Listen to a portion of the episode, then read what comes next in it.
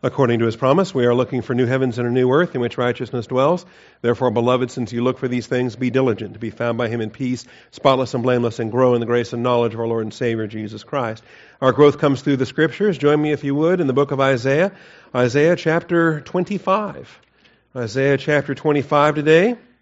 Continuing on our chapter by chapter, Sunday by Sunday roller coaster through the, uh, the book of Isaiah. We don't normally teach chapter by chapter. We're normally verse by verse around here. In fact, the 9:30 hour is verse by verse, uh, which we continue on on Wednesday evenings as well. That's our Galatians series. The uh, Isaiah series, though, is chapter by chapter. That means we get chapter 25 today, chapter 26 next week, 27 the week after that. This portion is called Isaiah's Little Apocalypse. Chapter 24 through 27 forms a unit within the overall larger structure of the book of Isaiah. And this portion, 24 through 27, is um, the whole book is prophetic, but this portion of the book is prophetic in an apocalyptic way. That is, it uses symbolism, it uses a lot of things that we would be more comfortable with in the book of Revelation, for example, or in portions of uh, Zechariah that are also apocalyptic with respect to these things. In fact, coming up, we've got, we've got a lot today we're going to deal with in the symbolism of chapter 25. But uh, you'll note when we get to chapter 27, we're going to have to deal with Leviathan.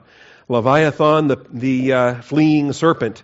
Leviathan, the twisted serpent, the dragon who lives in the sea. And so you understand why uh, passages like this might be more, uh, we would expect to find passages like this in the book of Revelation, for example, because that's the genre of literature that we study when we turn to the book of Revelation. Well, this portion of Isaiah likewise makes heavy use of symbols, makes, makes heavy use of such imagery as uh, we come to expect in that genre of literature. All right. In Isaiah 25, we're going to be singing.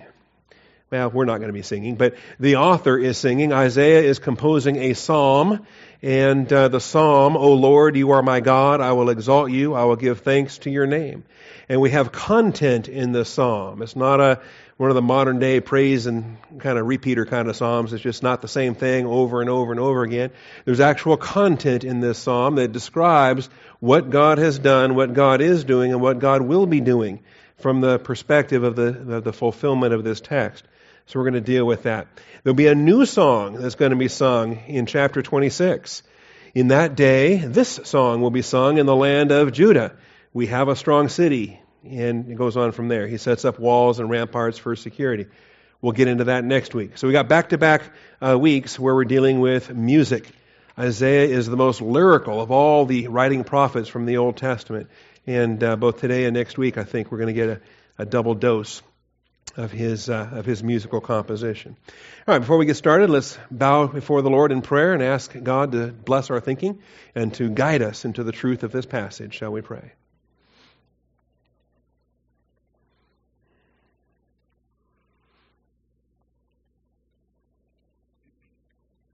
Almighty Father, we come humbly before you once again, recognizing, Father, that as every time we come together, uh, none of us deserves to be here. It's by your grace, Father, that we are saved, your amazing grace, Father, that your Son took our place on the cross, that we might receive his righteousness imputed to our, to our account. I thank you, Father, that because we are in your Son, we are entitled to receive this instruction. And I thank you that you make yourself known to each one of us. You give us the Holy Spirit to guide us into all things, even the deep things of God. I pray for this morning, because this chapter is among the deep things of God, Father, that we would study to show ourselves approved, that we would have a framework to understand the prophetic things yet to come, the coming tribulation, the coming millennium, the new heavens and the new earth. Father, keep these things in our thinking that we don't lose sight of, uh, of your overall plan. And I do thank you, Father, in Jesus Christ's name. Amen. All right, just an introductory note before we start tearing it apart. It's only 12 verses, actually, so we'll do better perhaps today than we have done in, in recent chapters. Um, however, what are we dealing with in this chapter? The summary for chapter 25. You just want to know in a nutshell. Uh, chapter 25 is a psalm of praise. There are different kinds of psalms, of course. If you study the book of Psalms, then you understand the laments and the praises and the, the different uh, genres within Psalms itself. This one is a psalm of praise. And it prophetically looks forward to the millennial reign of Jesus Christ. And this becomes important primarily because I think the millennium is abused. It is mistaught and abused in many prophetic contexts. And even by folks that should know better, sometimes lose sight of what it is that they're teaching when they're teaching the millennium. So we have a psalm here that gives us a lot of millennial information. And uh, attention in this chapter must be given to what the Lord has done, what the Lord is doing, and then what the Lord will do. And the whole perspective for what he has done, what he is doing, and what he will do comes in the frame of reference of the millennium itself. All right? The millennial reign itself. So, from the perspective of the millennial reign of Jesus Christ, once it is inaugurated, once he is seated on the throne in Jerusalem, then the, the song that Isaiah composes here, this psalm, will be a, a reality in terms of past, present, future. You can't take it past, present, and future from our perspective today in 2015 AD because for us today it's all future. He has yet to do the deliverances, the past rescues, and the things that are being celebrated here in these early verses as far as what the Lord has done. So, we have a millennial praise, and it's useful. It's good that we have this praise. And it's good that we have this praise from an Old Testament standpoint moving forward.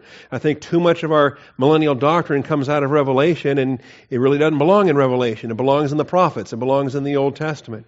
And most of what we study related to the millennium isn't even the millennium anyway. It's the new heavens and the new earth, is what we are studying, but we call it the millennium, and that's a mistake when we do. So if you've never had this kind of exposure before, then you might learn something this morning and take it with you and start thinking of the millennium as the failure that it is. Okay? And uh, that might be a shock. I like to shock people when I say that. Uh, but the millennium is going to end in a failure. And we're going to see that today. Every dispensation has ended in failure.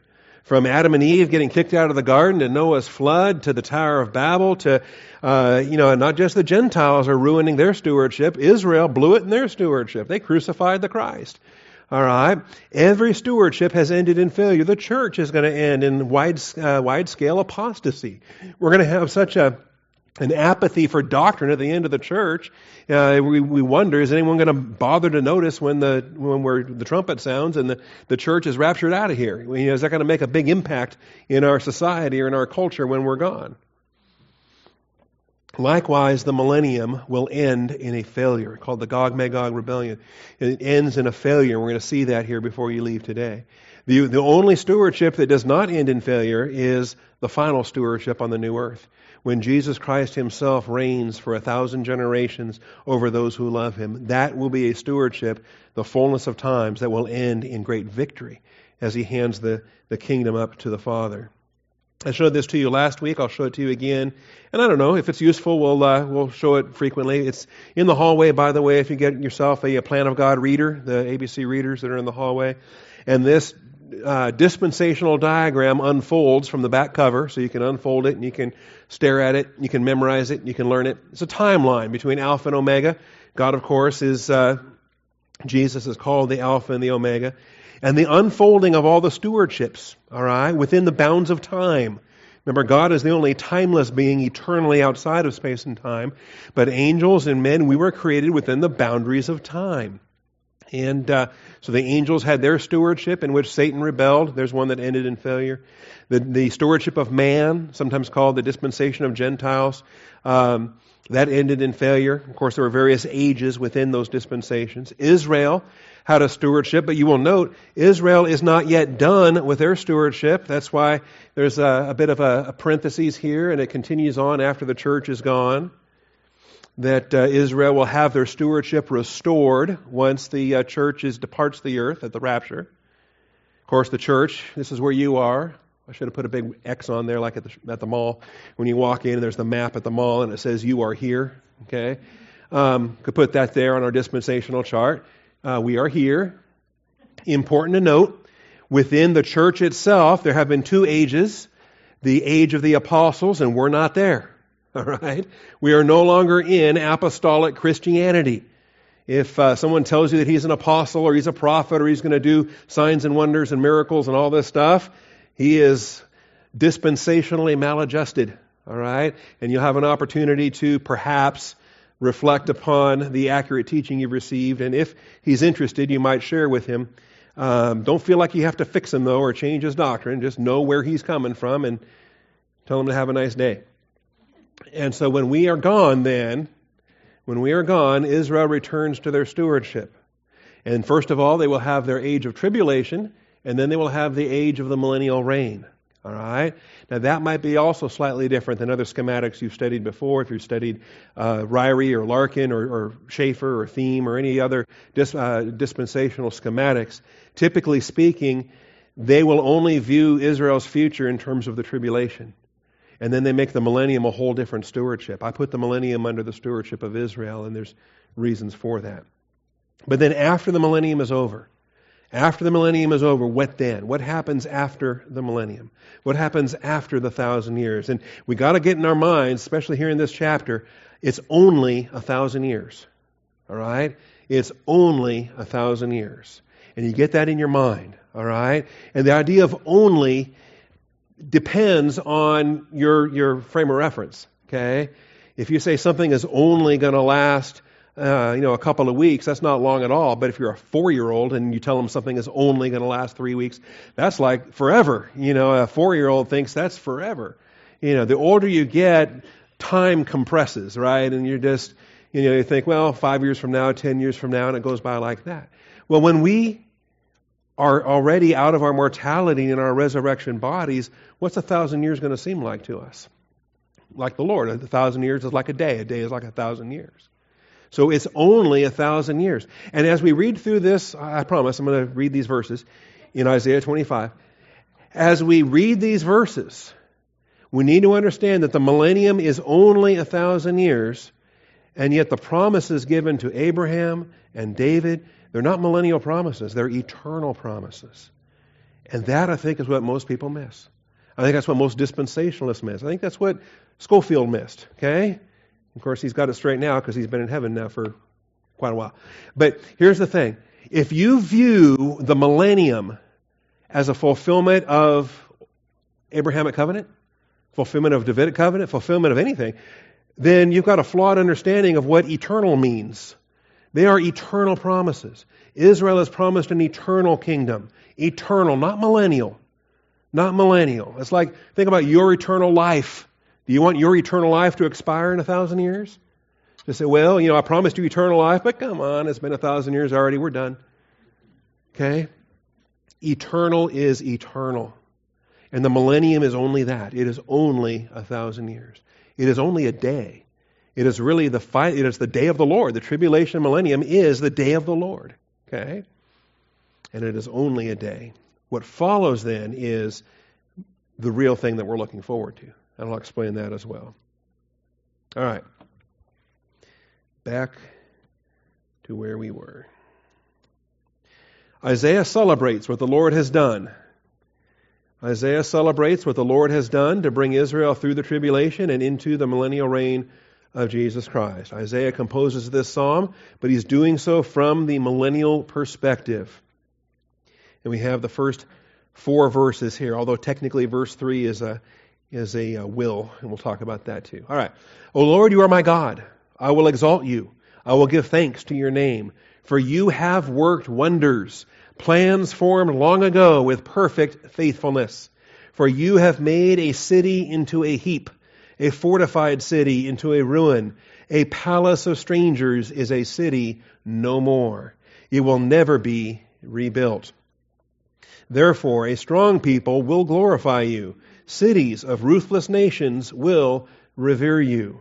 For you have been a defense for the helpless, a defense for the needy in his distress, a refuge from the storm, a shade from the heat. For the breath of the ruthless is like a rainstorm against a wall. So there it is. Verses 1 through 4 contains what the Lord has done. And nested within that is a tiny little what a strong people are going to do. All right? And years ago, when I put this in the Through the Bible notebook, I really misoutlined this. I included verse 3 as a part of the future will, what the Lord will do. All right? And we don't get to what the Lord will do until 6 and following. The Lord of hosts will prepare a lavish banquet for all peoples. Um, verse 7 On this mountain he will swallow up. Uh, verse 8 He will swallow up. Um, verse 10 The hand of the Lord will rest. So you see all of the will do, will do, will do's? All right? That's verses 6 and following, or 6 through 12. That's what the Lord will do. And we'll get there. We're going to be there in a moment. First, we're looking at what the Lord has done. Okay? What the Lord has done. Verses 1 through 4. Now, nested within what the Lord has done is this little verse 3 there. And like I say, 10 years ago or whatever, we, through the Bible we did in 2002, I mistakenly took verse 3, ripped it out of its context, and shoved it into the, into the future, shoved it into the, the portion of the chapter, and I was totally wrong for doing that. Shoved it into the part of the chapter that's looking forward to what the Lord will do. Yes, it's future tense, but it's future tense pertaining to those ruthless nations. A strong people will glorify you.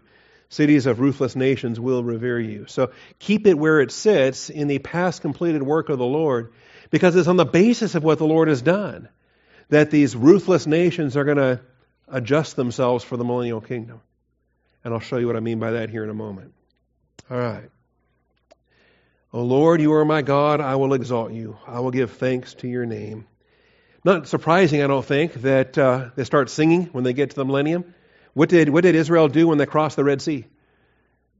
First thing they did, they got through the Red Sea, the water came crashing down, they started singing. Miriam wrote a song, Moses wrote a song, they started to sing, they started to celebrate. How many of the Psalms, we think about the Ascension Psalms, we think about the fact that God designed Israel to worship and to worship in song, celebrating what God has done on their behalf.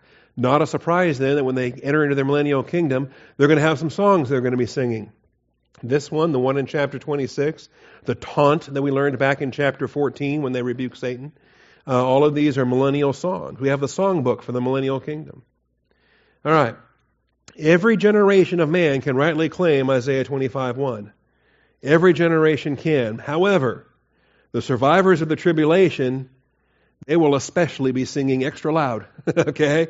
They're going to sing with maybe a little extra gusto.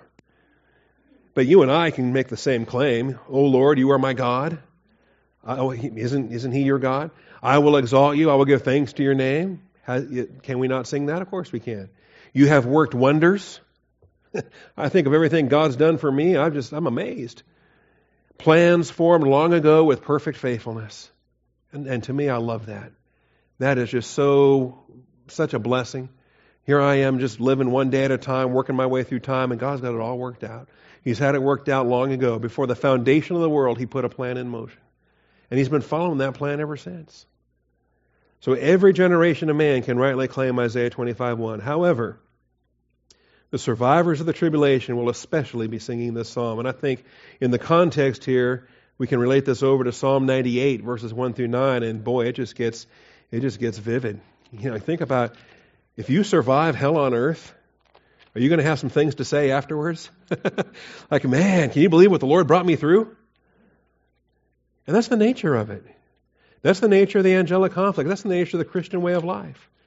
God hasn't promised that we'll have no problems in our life. The promise is that He sees us through it. Yea, though I walk through the valley of the shadow of death. Thank you, Lord, for walking me through that. Thank you, Lord, for providing. Thank you for being with me. I look back and I think, wow, I'm glad you're in charge. I would have never, uh, you know, I'd have been a basket case if that was up to me. Sing to the Lord a new song. This is Psalm 98. For he has done wonderful things. His right hand and his holy arm have gained victory for him. The Lord has made known his salvation. He has revealed his righteousness in the sight of the nations.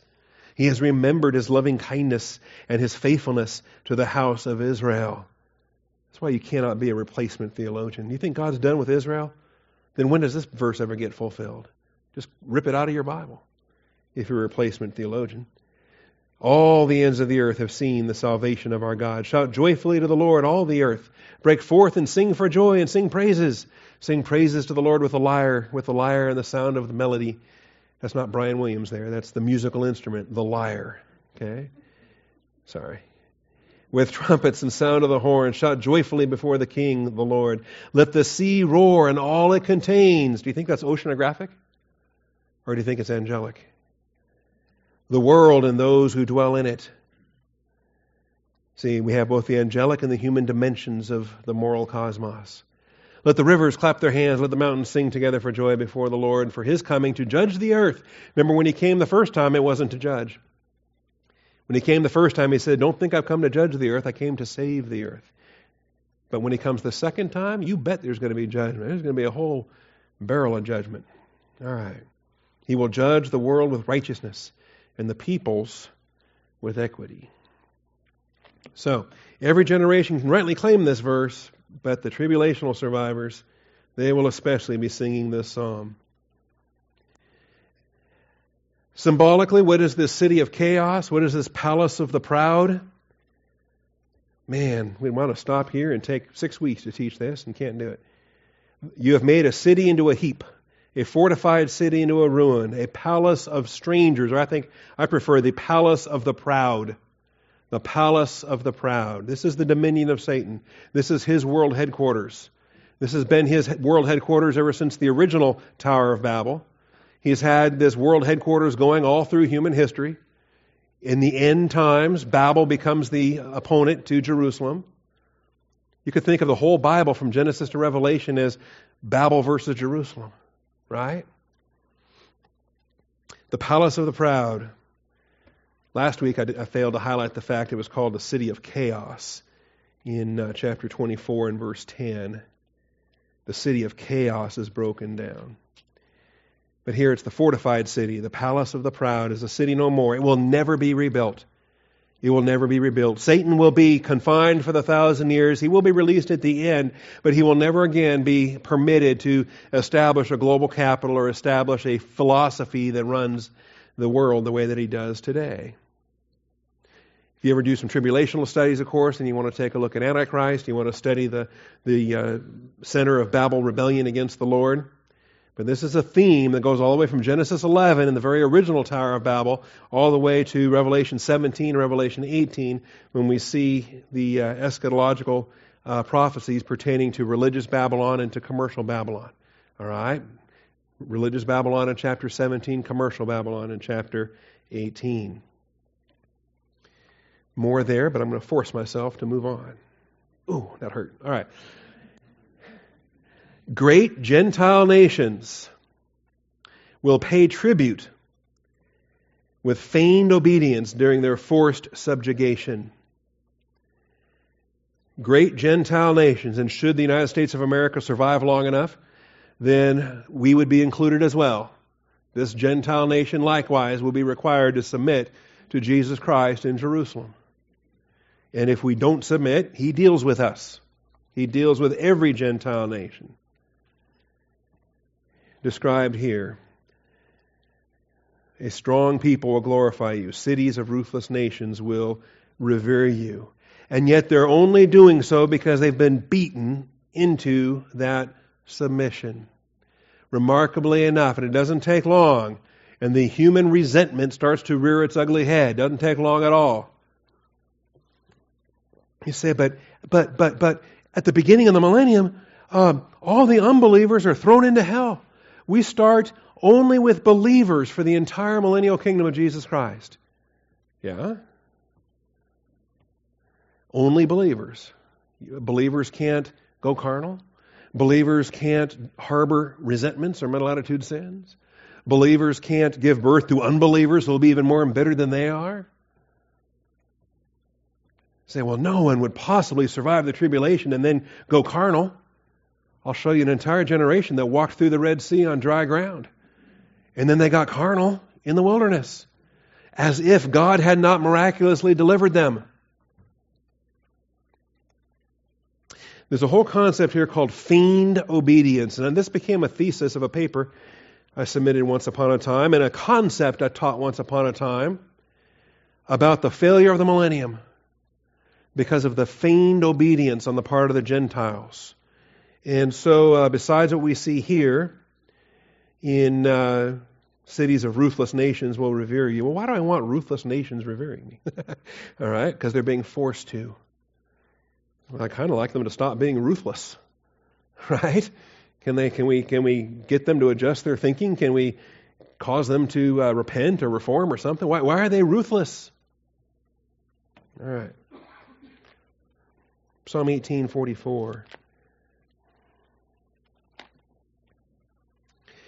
Historically, this was fulfilled by King David. Of course, in typology, he's the pattern for Jesus Christ.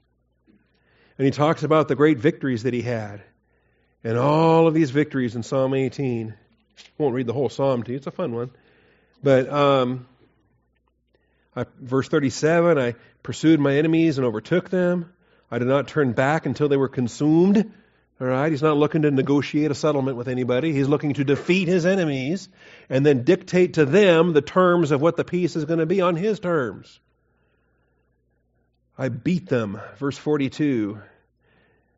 They cried to help, but there was none to save, even to the Lord, but he did not answer them. Then I beat them fine as dust before the wind. I emptied them out as the mire of the streets. You have delivered me from the contentions of the people. You have placed me as head of the nations. A people whom I have not known serve me. David received tribute from people he never even met before. Solomon received tribute from far and wide. Notice, though, as soon as they hear, they obey me. Foreigners submit to me. Now, the term submit to me is a term of deceit, it's a term of lying. So they are feigning obedience. They're giving feigned obedience. Like a disobedient child, and you force them to apologize to their sister. And they say, sorry. Okay? They don't mean it. And they wouldn't be saying it if you weren't making them say it. All right? And then as soon as you're not looking, they're either going to take it back or they're going to do it again or whatever. Okay? But as long as they're under your thumb, then they grit their teeth and they do what they have to do. And this was historically fulfilled in King David, but is prophetic for Jesus Christ.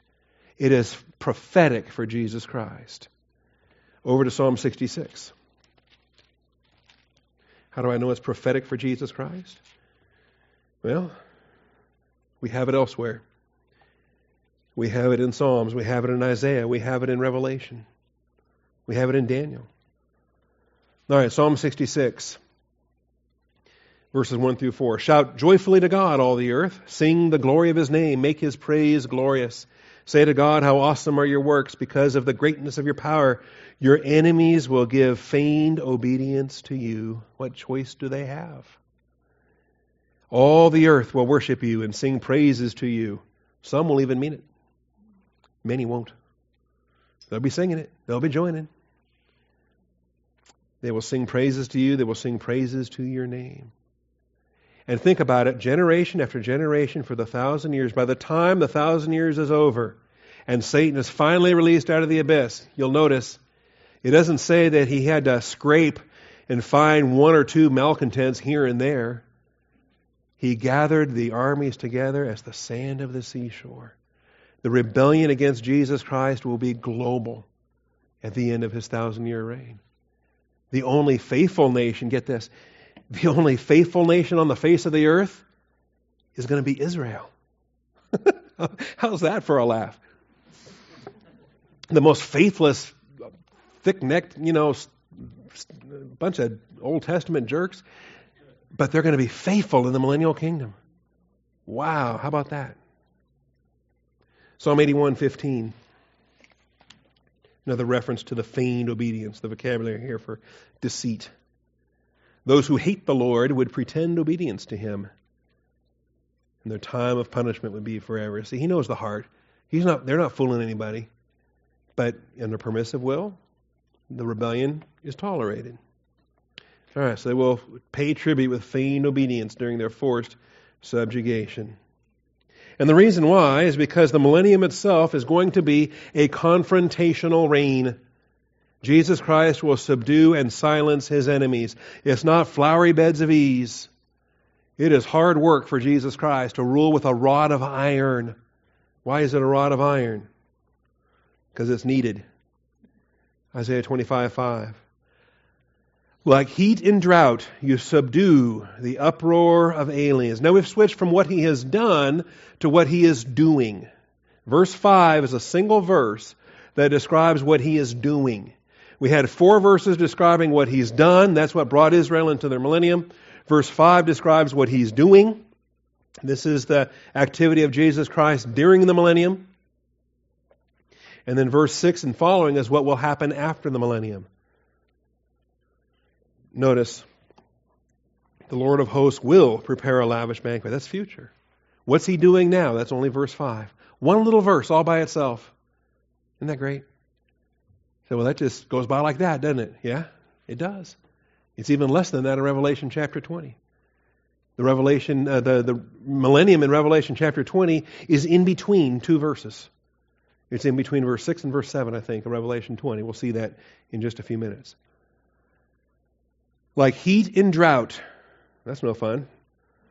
You subdue the uproar of aliens. Well, why are they in an uproar? You would think with perfect environment and perfect government, they would have nothing left to complain about. Okay? to moan and complain. And why are they in an uproar? They have perfect government, they have perfect environment. The earth has been restored to pre flood conditions. There's animal, host, uh, animal hostility is done. The lion lies down with the lamb. Um, like heat and drought, you subdue the uproar of aliens. Like heat by the shadow of a cloud, the song of the ruthless is silenced. The song of the ruthless is silenced. That feigned obedience, that quasi worship, that external show, he's not going to put up with it. He knows it for what it is. And this is what he's doing. It is a confrontational reign where Jesus Christ will subdue and silence his enemies. Anytime a military invades, anytime a military occupies, the people who are occupied don't like being occupied. And that's why you end up with insurgencies, you end up with guerrilla warfare, you end up with a whole lot of stuff that happens. All right? And you either have to be so brutal and ruthless about putting it down that to them it's not worth it's not worth the insurgency. Or what else are you going to do? Well, Jesus Christ is going to be ruthless and he's going to put it down. All right? The nations are going to be in an uproar. Kings and rulers are going to chafe at their fetters and their cords, according to Psalm 2:9. See, this is the right context for Psalm 2. Why are the nations in an uproar, and the king and the peoples of the earth devise a vain thing? You familiar with Psalm 2? Hmm. People think this was first advent. No, it's second advent. Second advent. This is the millennium right here in Psalm 2. Why are the nations in an uproar and the peoples devising a vain thing? The kings of the earth take their stand and the rulers take counsel together against the Lord and against his Christ. World governments are going to hate the fact that they are subject to the greater son of David seated on David's throne in Jerusalem. Let us tear their fetters apart and cast away their cords from us. Cast away their cords from us. They don't like being under those cords. But he who sits in the heavens laughs. The Lord scoffs at them. Every satanic rebellion, every human rebellion, God's just laughing. He's seen it before the foundation of the world. He's planned for it. Human and angelic volition does not thwart his plan. He lets it run its course, but he still accomplishes his good pleasure. Then he will speak to them in his anger and terrify them in his fury, saying, As for me, I have installed my king upon Zion, my holy mountain. You can moan and complain about it all you want, but he's my king. I put him there. He's my son, my beloved son in whom I'm well pleased, seated on David's throne on Mount Zion. I will surely tell of the decree of the Lord. He said to me, You are my son. Today I have begotten thee. Ask of me. Oh, now wait a minute. You mean he's seated on a throne and yet there's more he can have? Ask of me, and I will surely give the nations as your inheritance, the very ends of the earth as your possession. Look at that. He's seated on a throne, but there's more that he can have. He's ruling in Jerusalem and he's king of Israel, but there's more that he can have. Even in the millennium, there's still boundaries, the land grant that belongs to Israel. Beyond those boundaries are Gentile lands including all these kings and their uproar. Well, a day is coming, and the Father says, I'm going to give you those lands too, the very ends of the earth. You're not only going to rule in Jerusalem as the Son of David, you're going to rule over all the earth as the Son of Man. You're entitled to all humanity's service and reverence and worship. In the meantime, you shall break them with a rod of iron. You shall shatter them like earthenware. For Jesus Christ to try to govern the earth without this, would be like parents trying to raise a child without corporate discipline. What do you end up with if you don't discipline your child? You end up with a monster. All right? We can illustrate that after church if you'd like. No, I'm teasing. Now, therefore, O king, show discernment. Take warning, O judges of the earth.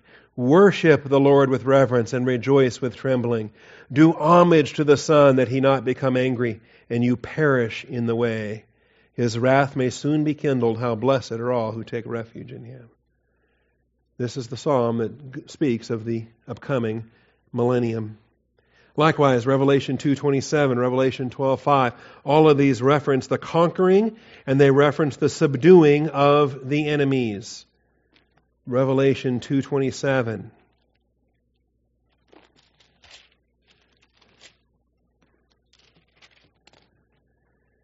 He shall rule them with a rod of iron, as the vessels of the potter are broken to pieces, as I also have received authority from my Father, and I will give him the morning star. This is part of the rewards that are given to he who overcomes. We, of course, are participating with the Lord as the bride of Christ. Revelation 12:5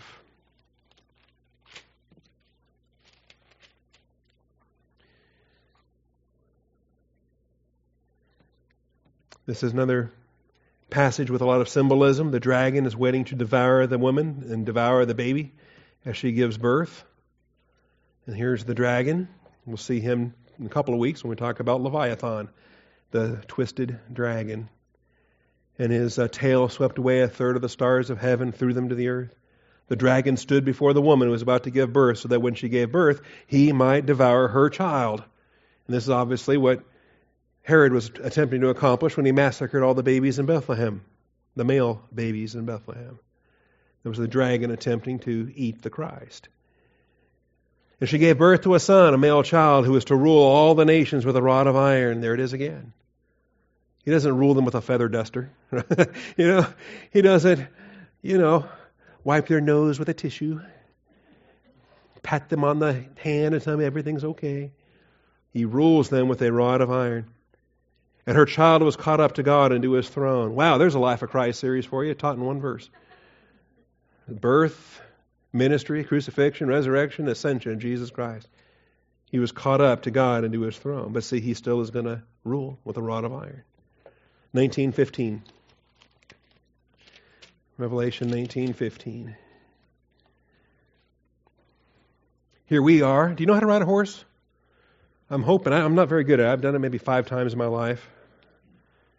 And I've been very uncomfortable every time. Well,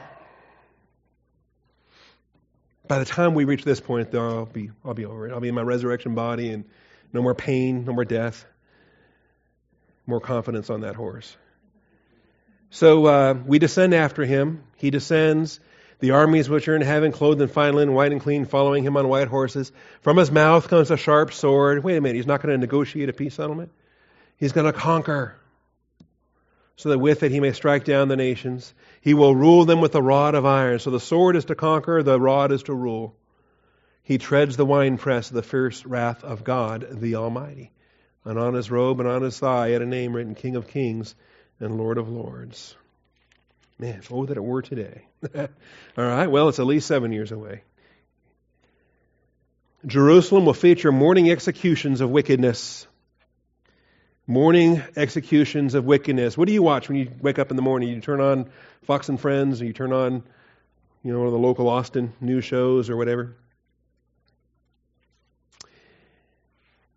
Morning by morning, according to Revelation, according to Psalm 101 verse 8. Psalm 101 verse 8. Think about it. If you are so committed to righteous government that you search your entire administration every morning, for rebellion.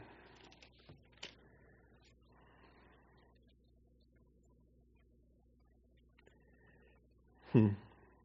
I will, verse 3 I will set no worthless thing before my eyes.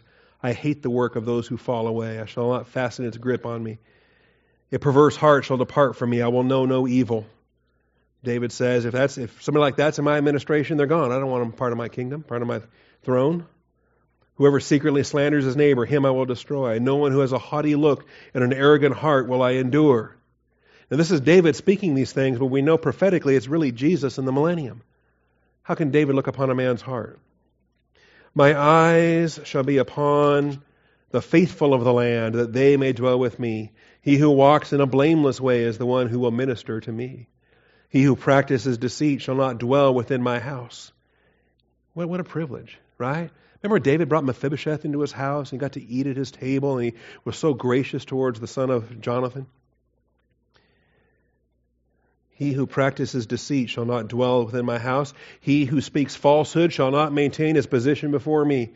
Imagine an American president saying, If any of my cabinet secretaries tells a lie, they're gone. Oh, okay, never mind.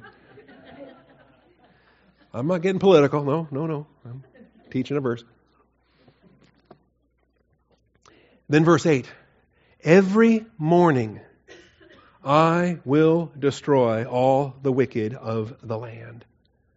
So if there's an unbeliever that happens to visit Jerusalem, he better get gone before sundown, right? He better be back home before morning.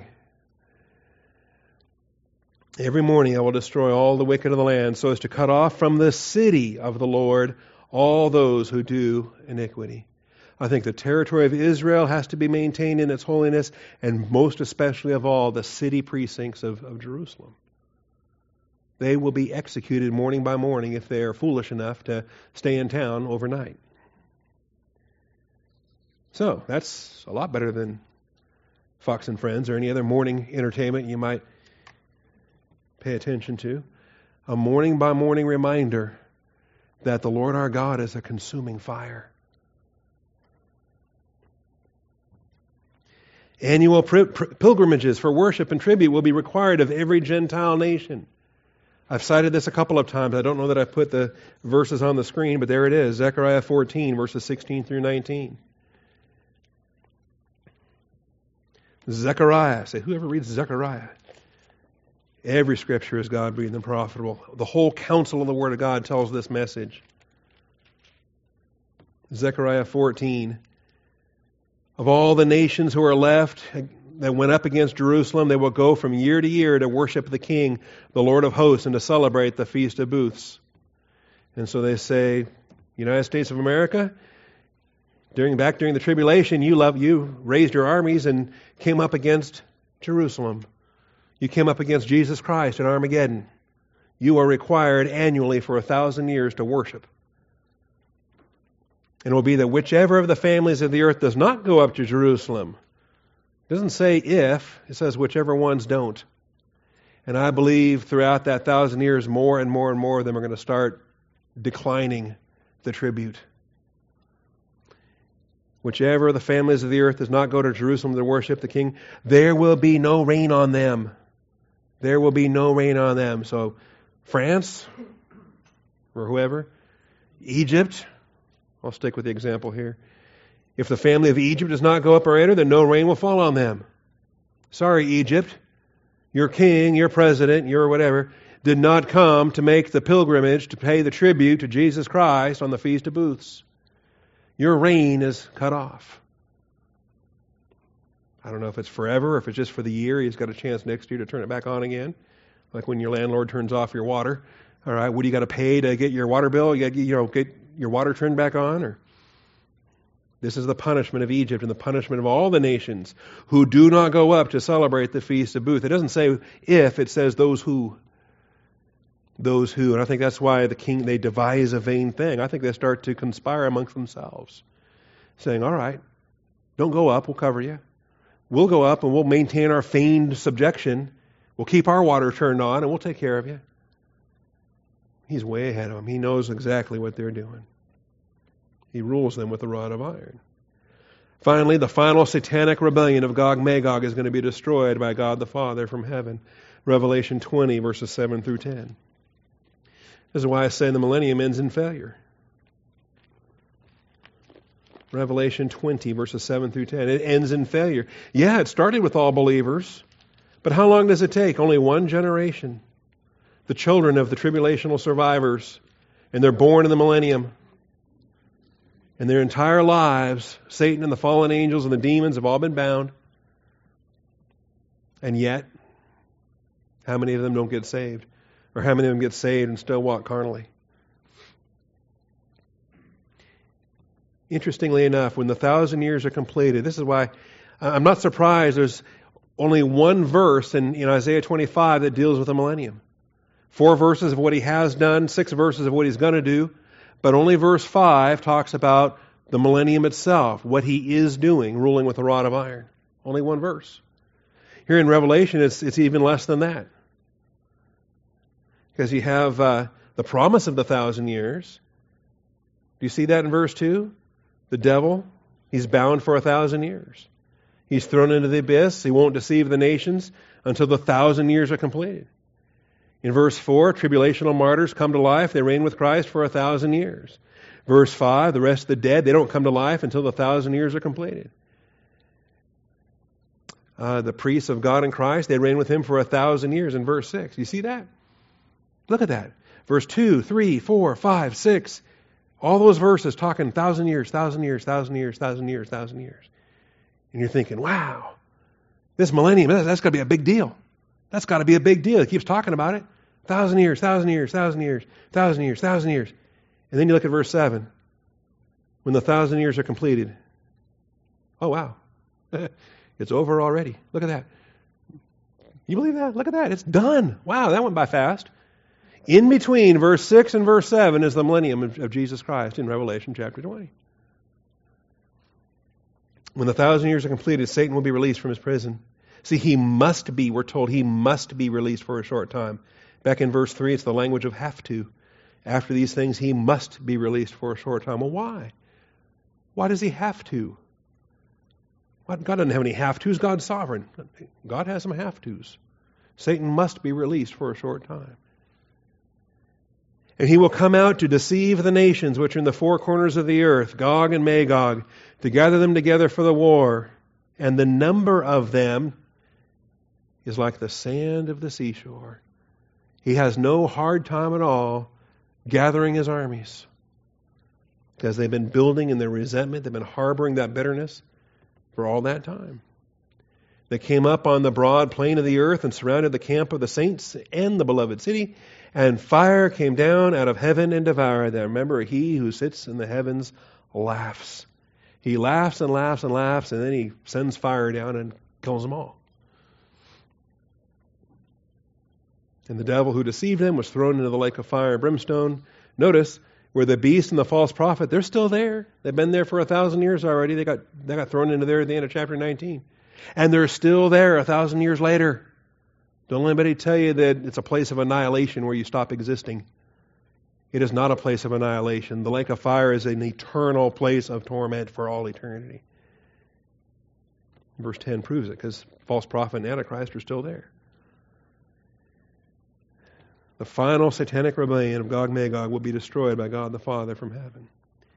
So, what Jesus has done, what Jesus is doing, and then what Jesus is going to do. What do you have to look forward to in the millennium? I thought we were looking forward to the millennium. No, we're looking forward to new heavens and a new earth in which righteousness dwells. That's after the millennium.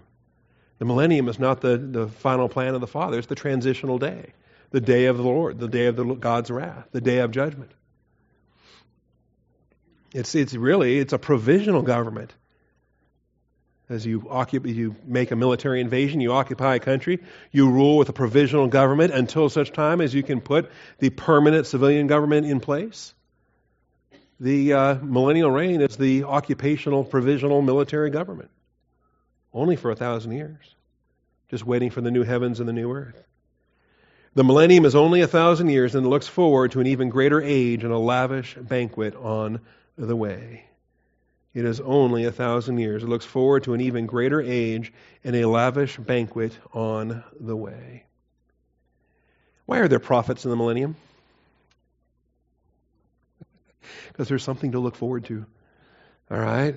You know, no, no, I've never had anyone explain to me if they if they think the see what what happens in Scofield is he equated the millennium with the fullness of time. He equated the millennium with eternity future, and all he said was, well, when the thousand years are over, then new heavens, new earth, but there's no new stewardship, there's no new dispensation. He rejected a, a dispensation of the fullness of time after the uh, great white throne judgment. And so by putting it all together into the millennium, then that becomes the goal. That becomes eternity future. There's nothing else after that. Well, then why do you have prophets? It's kind of, uh, kind of a lonely ministry if you're a prophet, but there's nothing future to talk about. Okay? No, there's animal ritual, there's animal sacrifices, and prophets. There's an awful lot to talk about. There's a tremendous amount of eschatology that has to come in the millennium. That's a beautiful thing. All right. Verses 6 through 12, everything that Yahweh is going to do. Isaiah. Well, I'm glad it's not Communion Sunday. If this was Communion Sunday, I'd be, I'd be done. All right, Isaiah 25, 6 through 12.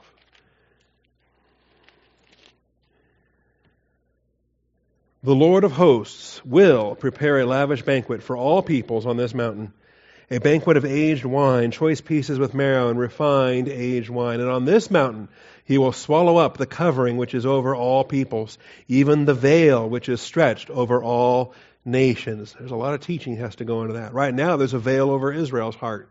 Whenever Moses is read, a veil lies over their heart. There's a veil that lies over Israel. There will be a veil over the Gentiles. There's a doctrine there that has to be dealt with. He will swallow up death for all time. It's not till the new heavens and the new earth that there's no more death, no more crying, no more tears. The first things have passed away. He, uh, he will swallow up death for all time, and the Lord God will wipe tears from all faces. Remember, there's still death in the millennium. It says the youth will die at a hundred, right? Well, so you think, well, that's kind of cool, but it's still death at a hundred when they die, we say, oh, he was so young. How sad. He was only a 100. Okay? But there's still death in the millennium.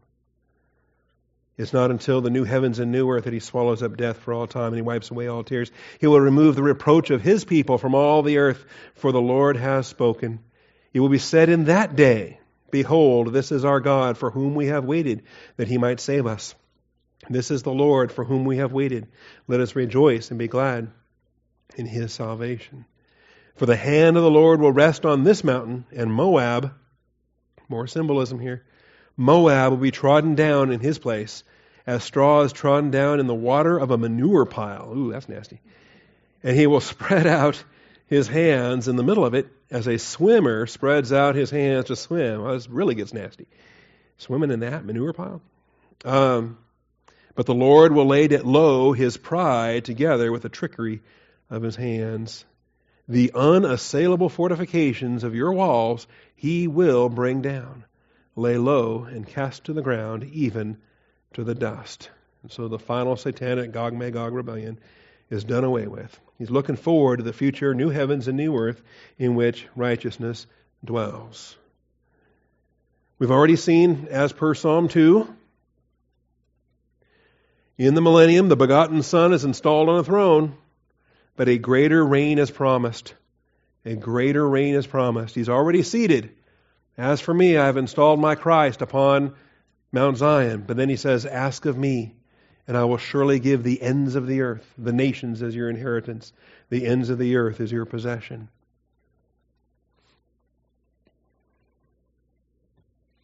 You know, it's, it's remarkable. And even the, the compromise Dallas Seminary is doing these days, the, the whole approach of progressive dispensationalism, where they're trying to find common ground with covenant theology, all they're doing is making a mess of their own theology and surrendering to the covenant guys. And, and, and there's no reason for it. But the, the mechanism they find to do it is they conflate the right hand of God with the throne of David.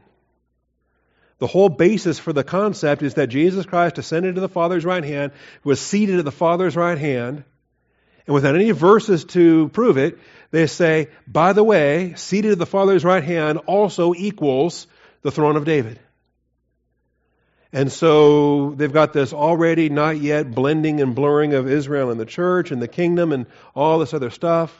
They still view Armageddon as future, millennium as future, but they say he's already reigning on the throne of David at the Father's right hand. Well, David's throne was never at the Father's right hand. David's throne is always on the earth. David's throne was vacated by Nebuchadnezzar and left vacated It's not seated until victory at Armageddon. Anyway, it's, it's the whole emphasis on progressive dispensationalism, I think it damages the whole concept of throne of David and fails to realize what the throne of David even is. And it's a step beyond that from the when the sure the son of David sits on the throne of David, but the son of man is going to rule over all mankind. John 5:27 he's given authority to judge all mankind. Why? Why is all judgment given to him? Well, because Adam abdicated it. And now the second Adam is going to accept it and be faithful in it. John 5:27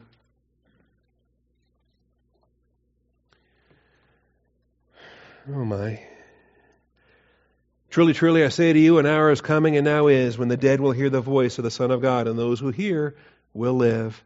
For just as the Father has life in himself, even so he gave to the Son also to have life in himself. When God the Father begat the humanity of Jesus Christ. We'll see that Wednesday morning from Proverbs 8. And he gave him authority to execute judgment because he is the Son of Man. Do not marvel at this, for an hour is coming in which all who are in the tombs will hear his voice and of course, believers are resurrected for their rewards, unbelievers are resurrected to be cast into the lake of fire for all eternity. The Son of Man will rule over mankind. Now, this was the position Adam had been in, but Adam failed. Adam surrendered. His sovereignty of the cosmos was abdicated to Satan, and it's been Satan's world ever since. He is the God of this age. But Jesus Christ is claiming it back, and he will conquer. He has it by birth, and he has it by conquest. Right now, he just has it by birth. Talking about our Savior.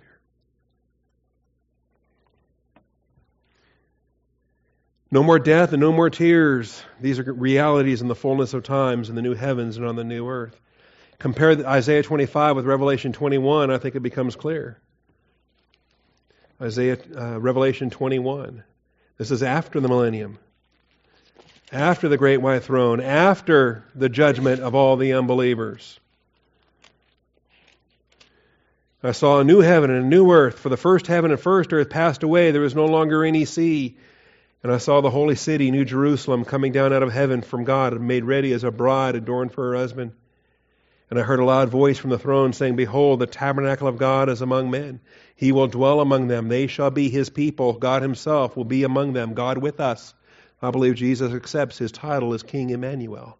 He accepts the title of Emmanuel that Isaiah prophesied and he will wipe away every tear from their eyes. There will no longer be any death, no longer any mourning or crying or pain. The first things have passed away. Quit looking for the millennium. Look for after the millennium. Look for the new heavens and new earth. According to his promise, we're looking for new heavens and a new earth in which righteousness dwells.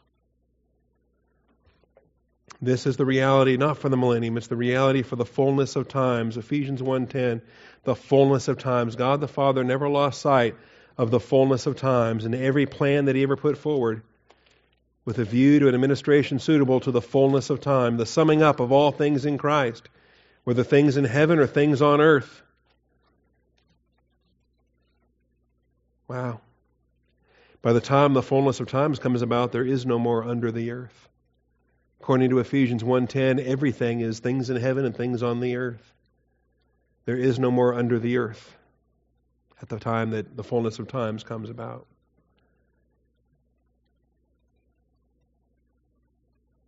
We look for new heavens and a new earth in which righteousness dwells. This is what we're looking forward to. We're supposed to. Isaiah speaks about it. Chapter 65 and chapter 66 promises the new heavens and the new earth. Peter talks about it, 2 Peter 3.13. I quoted every message. We just saw it in Revelation 21.1. In this context, Jesus Christ will serve as the eternal Father to a thousand generations of those who love him. To a thousand generations of those who love him. How can the Son serve as a father? Well, it happens. they grow up, they leave home, they get married, they become fathers. But how do they learn to become fathers? Well, if they learn from their father. And that's what Jesus said. He says the Father loves the Son and shows him all things that he himself is doing. The Father showed the Son the work of the Father. And the Son is about to start doing the work of the Father, but he will do it in the new heavens and the new earth. First, he needs a bride. Do you want to become a father before you're married? No. You should have a bride first. Okay? Listen to me. I'm like an old fuddy duddy. No, this is biblical. First comes love, then comes marriage, then comes the baby in the baby carriage. All right. The bride first. The father provides a bride for his son. And at the time, and even before the time, the Father is training the Son. He says, The Father loves the Son and shows him all things that He, the Father Himself, is doing, that the Son may do likewise. Jesus Christ is learning to fulfill all the paterological functions that God the Father has been doing ever since the Alpha moment of eternity. And in the new heavens and new earth, God the Father will set back, and Jesus Christ will personally achieve everything that God the Father has been doing up till now. Verse 7, Revelation 21. This is the Alpha and the Omega. This is Jesus Christ speaking. I will be his God, and he will be my son. The Alpha and the Omega, the God the Son, the Lord Jesus Christ, becomes the everlasting Father that Isaiah spoke of. Wonderful Counselor, Prince of Peace, everlasting Father. Isaiah 9 6. The reason being is we're going to have a thousand generations of those who love Jesus Christ according to Deuteronomy 7 9, 1 Chronicles 16 15, Psalm 105 and verse 8, and I'm out of time. You'll have to look those verses up on your own. But what are you going to find? You're going to find a thousand generations of those who love Jesus Christ. Has that ever been historically fulfilled? I believe it will be fulfilled. God's word never returns void. He doesn't make a promise and then not fulfill it. Well, it's just flowery language. It's just poetry. It's hyperbole. Blah, blah, blah, blah, blah, blah. When did you dump your little hermeneutic? I still kept mine. I believe when he says a thousand generations of those who love Jesus Christ, we're going to observe, not on this earth, on the next earth, we're going to observe a thousand generations of those who love Jesus Christ. And the millennium is not long enough to do it. That's only a thousand years. How long does it take for a thousand generations to get birthed? All right. How long is that fullness of time going to be? Well, get yourself an ABC reader on your way out. All of this is in the Plan of God reader, and messages like this are also on the website. The uh, hard to imagine. We have a part in this. We're ruling with Him. We get to rule with Jesus Christ. He is the heir of all things, and we are fellow heirs in Him. Let's pray. Father, there is so much to look forward to. We say, Thy will be done, Thy kingdom come. But Father, we realize that the initial stage of that kingdom is simply a, a short thousand year span. And Father, that really shouldn't surprise us. When David first became king, he just had a short reign over one tribe, the tribe of Judah. It wasn't until seven years later he finally became king over all of Israel. And there's a pattern in that, Father. I thank you that our Savior is going to have a short reign on the, on the throne of David for a thousand years, but then for a thousand generations of those who love him. He will rule the ends of the earth, the new earth. I look forward to these things being fulfilled, Father. I look forward not only to a millennium where he rules with a rod of iron, but to a, a new heaven and new earth in which righteousness dwells. No more sin, no more death, no more crying, no more pain. The first things have passed away, and no rod of iron in the thousand generations, Father, it's those who love Jesus Christ. And I'm looking forward to seeing those days as well. Keep our eyes fixed on Jesus, the author and finisher of our faith. I do thank you, Father, in his most precious and holy name. Amen.